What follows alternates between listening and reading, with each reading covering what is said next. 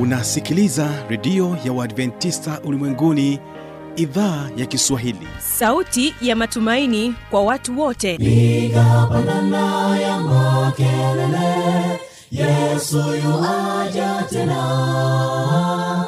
Ipaza sauti, imba sana, Yesu yuaja tena.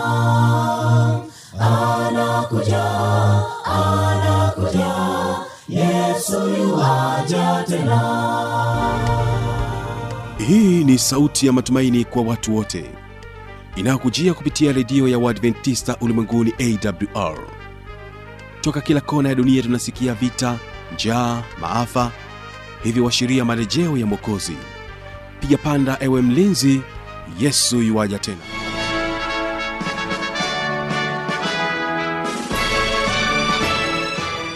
Unaendelea kuitegea sikio idhaa ya Kiswahili ya Radio Adventista Ulimwenguni AWR.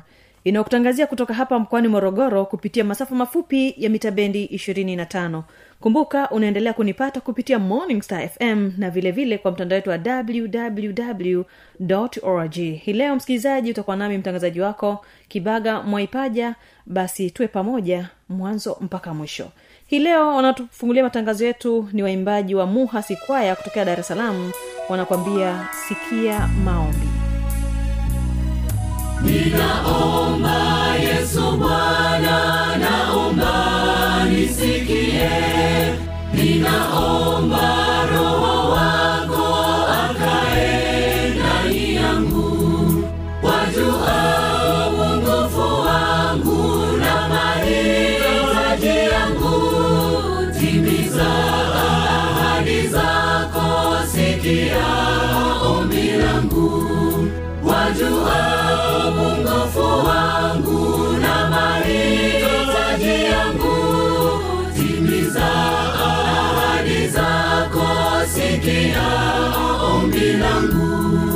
Ninaomba Yesu Bwana, niongeze imani, nifungue macho yangu nisikae gizani, wajua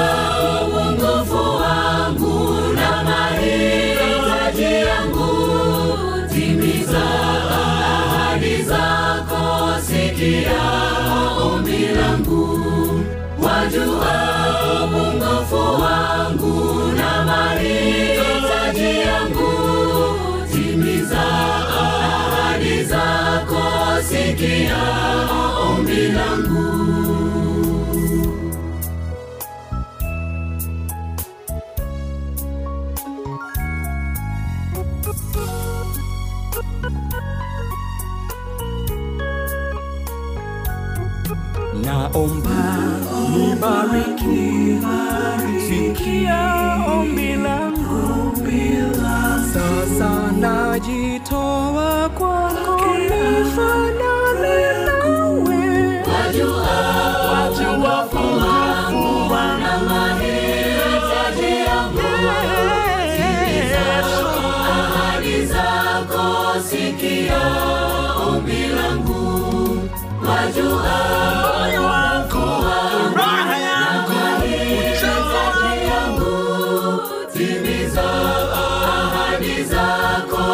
sikia ombi langu.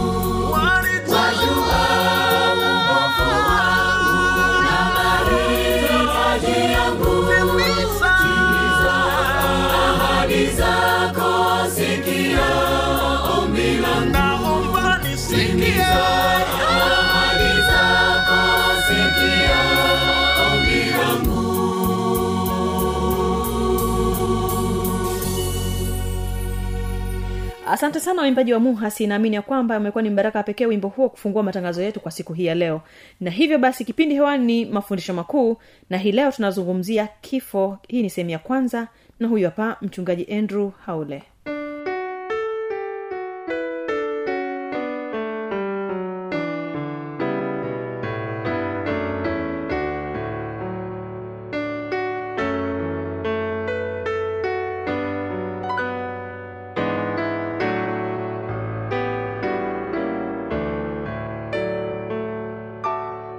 Hebu tuombe. Baba yetu na Mungu wetu, tunapenda kukushukuru kwa ajili ya siku hii ya leo, na tunaomba kipindi hichi kikalete faida kwa yule anayekisikiliza, ili udanganyifu ambao unaletwa na mwovu shetani ukapate kutoweka na Roho yako Mtakatifu akalete ile kweli ya neno lako. Katika jina lako Yesu Kristo tunaomba na kushukuru. Amen. Mtu anapokuwa amekufa kinatokea kitu gani? Na sasa ninatambua kwamba wale walio wa Kristo na wasio wa Kristo wote wanaliangalia hili swala la kifo kwa namna tofauti. Dini zingine zinaamini katika kupata uhai katika mwili mwingine baada ya kufa, na watu wengine wanaamini kwamba kifo ndio mwisho wa habari. Wanaamini hakuna kinachotokea ng'ambo ya kaburi. Kama ungepata fursa ya kuuliza Wakristo walio wengi ni nini kinachotokea mtu anapokufa, majibu yake yangekuwa tofauti kabisa. Wengi wangesema mwanadamu ana roho, na roho hii inaenda mbinguni au kuzimu baada ya kufa. Kwa sababu watu wanaamini kwamba mtu akifa aidha anaenda mbinguni, wengine wanaamini hivyo, lakini wengine wanaamini kwamba mtu akifa anaenda jehanamu, na hasa kama amefanya dhambi anaenda moja kwa moja jehanamu kwenda kuungua, na yule aliyefanya vizuri moja kwa moja anakwenda mbinguni. Swali ambalo tunaweza kujiuliza, je, wafu wamelala makaburini wakingoja kufufuliwa Yesu arudipo, au tayari wako mbinguni? Hili ni swali ambalo tunapaswa kujiuliza. Je, wafu wamelala makaburini wakingoja kufufuliwa Yesu arudipo, au tayari wako mbinguni? Ikiwa roho ina macho na mdomo na masikio, pia inatambua na kuona mambo yanayotokea kule mbinguni, kwa nini basi irudi hapo Yesu atakapokuwa anafufua wafu? Hili ni swali pia ambalo natakiwa kujihoji, mpendwa msikilizaji, kwamba ikiwa sasa mtu yuko mbinguni, ana macho, ana masikio, anatambua, lakini sasa Yesu anaporudi tena wakati wa mwisho hukumu walio hai na walio kufa, sasa tena roho itoke mbinguni irudi tena kwenye mwili afufuliwe tena apate hukumu. Hilo nalo ni swali la kujiuliza. Kwa hiyo kuna maswali ya kila aina, hata kuchanganyikiwa. Watu kwa kweli wamechanganyikiwa kuhusu mada hii ya kifo. Ni nini hasa kinatokea mtu anapokufa? Hili ni swali ambalo ninaamini huenda hata watu ambao ni wasomi na watu wasiokuwa na wasomi, watu wasiokuwa na elimu, wenye elimu, wote wanafadhaishwa na swali hili. Je, nafsi ina hali ya kutokufa? Au je, kuna ufufuo? Ikiwa roho haifi, basi inawezekana inaenda mbinguni moja kwa moja au kuzimu baada ya kufa tu inakwenda kuzimu. Ikiwa roho haifi, pia inawezekana wafu wanaweza kuongea na walio hai. Basi swala zima la kifo linahusu swali la roho kutokufa. Je, tunalielewa hili? Je, tunapewa hiyo roho ambayo Yesu atakaporudi, je, tutapewa hiyo roho? Hilo nalo ni swali ambalo tunapaswa kujiuliza. Ni wapi tunapoweza kupata majibu sahihi? Unajua kauli mbiu yetu ni kwamba kama limo ndani ya Biblia na liamini. Kama linapingana na Biblia, hilo si kwa ajili yangu. Kama tungekuwa tumeishikilia kauli mbiu hii, tungeelewa kwamba yako maneno au mawazo yanayotoka katika Biblia, lakini yako mawazo ambayo yanatoka nje ya Biblia, ambayo kwa kweli yana athari kubwa sana kiasi kwamba watu wanachanganyikiwa. Biblia inatupatia majibu ya kuaminika kwa swali hili. Ni nini kinatokea mtu anapokufa? Biblia inadhihirisha sio tu kile kinachotokea mtu anapokufa, bali pia jinsi ya kukabiliana na kifo ukiwa na tumaini jipya na kujiamini. Bwana asifiwe sana. Sura ya kwanza kitabu cha Ufunuo inatupatia utangulizi kuhusu mtu mwenye utukufu mtu aitwaye Yesu Kristo. Amevaa vazi lililofika miguuni na kufungwa mshipi wa dhahabu matitini. Kichwa chake na nywele zake zilikuwa nyeupe kama sufu, nyeupe kama theluji, na macho yake kama mwali wa moto. Na Yesu anajitambulisha mwenyewe hivi. Katika Ufunuo 1:8 anasema, "Na aliye hai, nami nalikuwa nimekufa, na tazama ni hai hata milele na milele."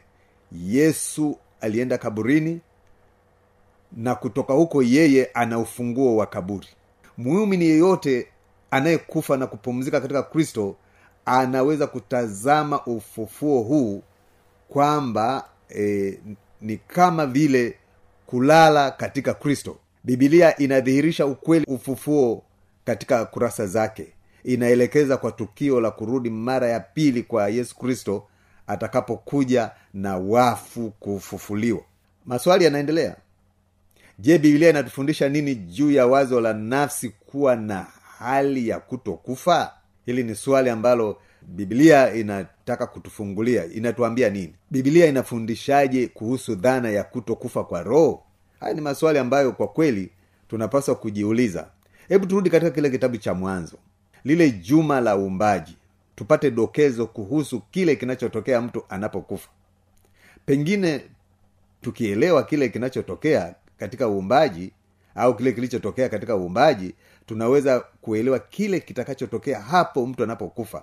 Katika kile kitabu cha Mwanzo 2:7, Biblia inasema kuwa Bwana Mungu akamfanya mtu kwa mavumbi ya ardhi, akampulizia pumzi ya uhai, mtu akawa nafsi hai. Tazama virai vitatu. Mungu alimuumba mtu kwa mavumbi ya ardhi, akampulizia pumzi ya uhai, mtu akawa nafsi hai. Je, Biblia inasema kwamba Mungu aliweka ndani ya Adamu roho isiyokufa? Hapana, Biblia haisemi hivyo. Badala yake inadhihirisha mchanganyiko ambao matokeo yake ni mwanadamu aliye hai. Kwa mfano, mavumbi ya ardhi ukiongeza na roho, yani pumzi ya uhai, jibu lake ni nafsi hai. Au namna nyingine ya kuelekeza ni hii: mavumbi ya ardhi ukiongeza pumzi, kiumbe hai. Hivyo vitu ndivyo vinavyomlefanya mwanadamu aweze kuwa nafsi hai. Maana nafsi hai ni mwanadamu aliye hai. Adamu alikuwa kiumbe hai au mwanadamu aliye hai. Sasa unaweza kuona kuwa nafsi hai ni mwanadamu hai. Mimi sina nafsi, mimi ni nafsi, kiumbe hai, mwanadamu, na ndivyo tulivyo hata wewe. Hii nafsi ni nini? Je, haifi au inaweza kufa? Hilo ndio swali ambalo tunapaswa kujiuliza. Katika Ezekiel 18:4 linasema, "Tazama, roho zote ni mali yangu, kama vile roho ya baba ni mali yangu, ndivyo ilivyo roho ya mwana mali yangu." Hiyo ni kutoka katika Ezekiel 18:4. Ezekiel 18:4 pia anasema, "Nafsi ile itendayo dhambi itakufa." Nafsi ile itendayo dhambi itakufa. Je, roho inaweza kufa kulingana na Biblia? Naam, inaweza, kwa sababu Biblia inasema kuwa roho itendayo dhambi itakufa, kwamba itakufa. Neno jingine la nafsi katika Biblia ni mtu au uhai. Baadhi ya watu na hilo ni mtu au uhai. Kwa hiyo fungu hili linasema kwamba mtu atendaye dhambi atakufa. Katika kile kitabu cha Mathayo 16:25-26 inasema, "Kwa kuwa mtu atakaye kuiokoa nafsi yake ataipoteza, na mtu atakaye poteza nafsi yake kwa ajili yangu ataiona." Hebu angalia fungu hili, maneno haya yanavyoweka sawa neno hili. Kwa maana anasema, "Kwa kuwa mtu atakaye kuiokoa nafsi yake ataipoteza, na mtu atakayepoteza nafsi yake kwa ajili yangu ataiona." Alafu anasema, "Kwani atafaidiwa nini mtu akiupata ulimwengu wote na kupata hasara ya nafsi yake? Au mtu atatoa nini badala ya nafsi yake?" Hayo yote ni maswali ambayo Biblia inatamani ujiulize na upate kuelewa vizuri. Ni Mungu pekee aliye na hali ya kutokufa. Mortal maana yake hali ya kufa. Immortal maana yake isiyoangamizwa. Kama Biblia haitumii neno nafsi isiyokufa au kutokufa. Timotheo 1:17. Sasa kwa mfalme wa milele asiyeweza kuona uharibifu, asiyeonekana, Mungu pekee yake, na iwe heshima na utukufu milele na milele. Amina. Mungu haoni uharibifu, hapatwi na mauti. Tutapewa hali ya kutokufa hapo Yesu atakaporudi. Biblia inasema kuwa huu uharibikao uvae kutokuharibika na huu wa kufa uvae kutokufa. Ninapomwendea Kristo ananipatia zawadi ya uzima wa milele.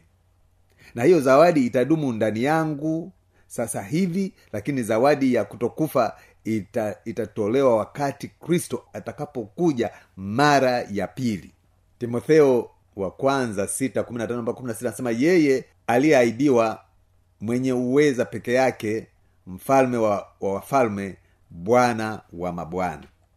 Huyu ndio hapati na mauti. Amekaa katika nuru isiyeweza kuharibiwa. Mungu Baba, Mungu Mwana na Mungu Roho Mtakatifu. Biblia iko wazi kabisa kuhusu swala hili la kutokupatikana na mauti. Falsafa ya kipagani ya Kiyunani ilifundisha kwamba nafsi haifi. Unaona kwamba Wayunani walifundisha kwamba roho ingeweza kuishi kando ya mwili, na kwamba mwili ni nyumba tu ya roho.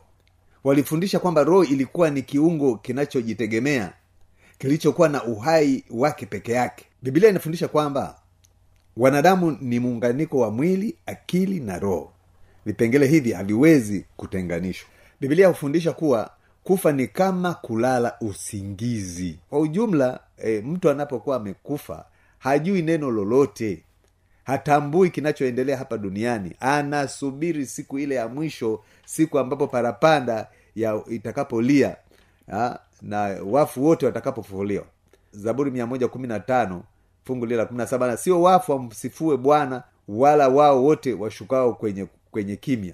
Watu hawawezi kumsifu Mungu. Kama angekuwa kule mbinguni kweli wangekuwa na msifu Mungu, lakini hawako mbinguni, kwa hiyo hawajui neno lolote. Mpendwa msikilizaji, siku ya leo ninakualika tu ujue kwamba wafu hawako mbinguni. Wafu wako makaburini wakisubiri siku ya mwisho, Yesu atakapokuja, tarumbeta litakalopigwa, makaburi yatafunguka na kutawanyika, na tutakutana na Yesu angani. Ndipo tutakapopaa kukutana na huyu Kristo aliyekufa pale msalabani. Itakuwa ni siku ya furaha kabisa. Kabisa kabisa, na kila mtu atafurahi kwa sababu ya kile kifo cha Yesu pale msalabani ambacho kilishinda majaribu yote. Yeye alikufa, akaingia kaburini, lakini akafufuka, na kwamba sisi pia tutakapokufa tutafufuka kama yeye ikiwa tutamwamini, ili siku ya mwisho tuweze kurithi uzima milele. Mpendwa msikilizaji, ninakualika kumwamini Yesu Kristo, huyu ambaye hapatikani na mauti. Huyu ambaye ametujalia kwamba hata sisi tukimwamini basi hatuwezi kupatikana na mauti. Ijapo tutakufa, lakini iko siku ile ya mwisho tutafufuliwa ili kuweza kurithi uzima wa milele. Sasa hivi tunapokufa ni usingizi tu, tukisubiri Yesu aje aweze kutuamsha. Bwana asifiwe na Mungu akubariki katika Kristo Bwana wetu. Amen.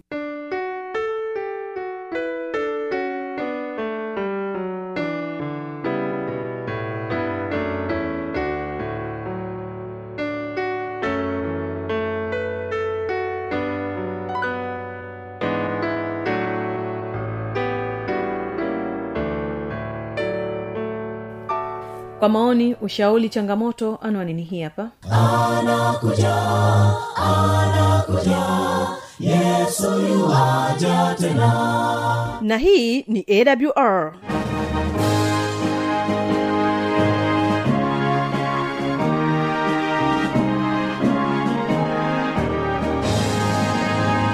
Radio Adventista Ulimwenguni, AWR, sanduku la posta 172, Morogoro, Tanzania. Anwani ya barua pepe ni kiswahili@awr.org. Namba ya mawasiliano, simu ya kiganjani 0653570814, na pia unaweza kuwasiliana nasi na idhaa ya Maasai kwa nambari 0769986355. Ukiwa nje ya Tanzania, kumbuka kuanza na namba kiunganishi alama ya kujumlisha 255.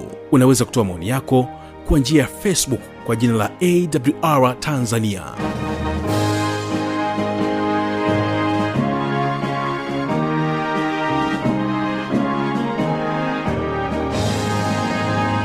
Kesho msikilizaji ni muziki na namziki, lakini vile vile kipindi cha maneno yaletayo faraja, na amini ya kwamba tutaweza kubarikiwa sote.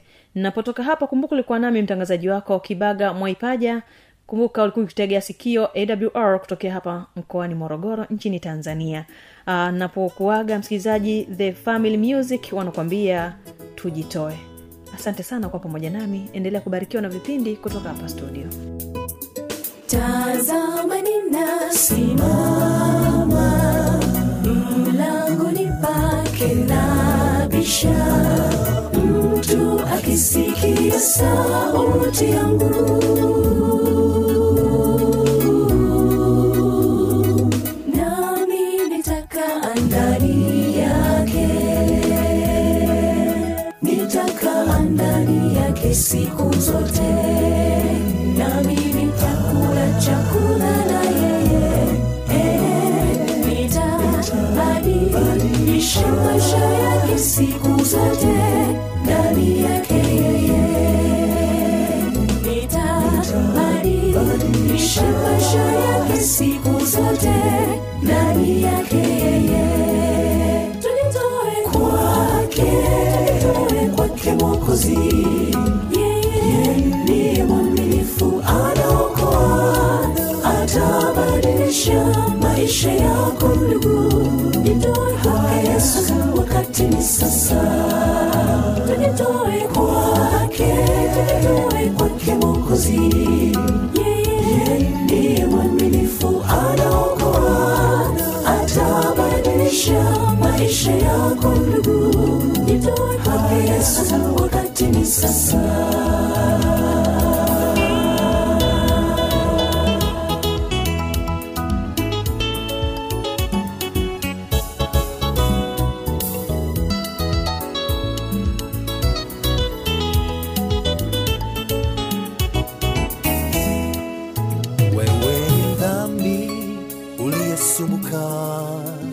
Miaka mingi umeteswa na dhambi, Yesu akuita uje kwake, kwa nini unachelewa? Pengine una dhambi, huo umechelewa, akuita Bwana uje kwake, nafasi yako ni sasa, tujitoe kwake, tujitoe kwake Mwokozi Yesu, yeye ndiye mwaminifu anaokoa, atabadilisha maisha yako ndugu, tujitoe kwake Yesu wakati ni sasa, tujitoe kwake, tujitoe kwake Mwokozi, yeye ndiye mwaminifu anaokoa, atabadilisha maisha yako ndugu, nitoe kwake Yesu wakati ni sasa, tujitoe kwake, tujitoe kwake Mwokozi, yeye ndiye mwaminifu anaokoa, atabadilisha maisha yako ndugu, nitoe kwake Yesu wakati ni sasa.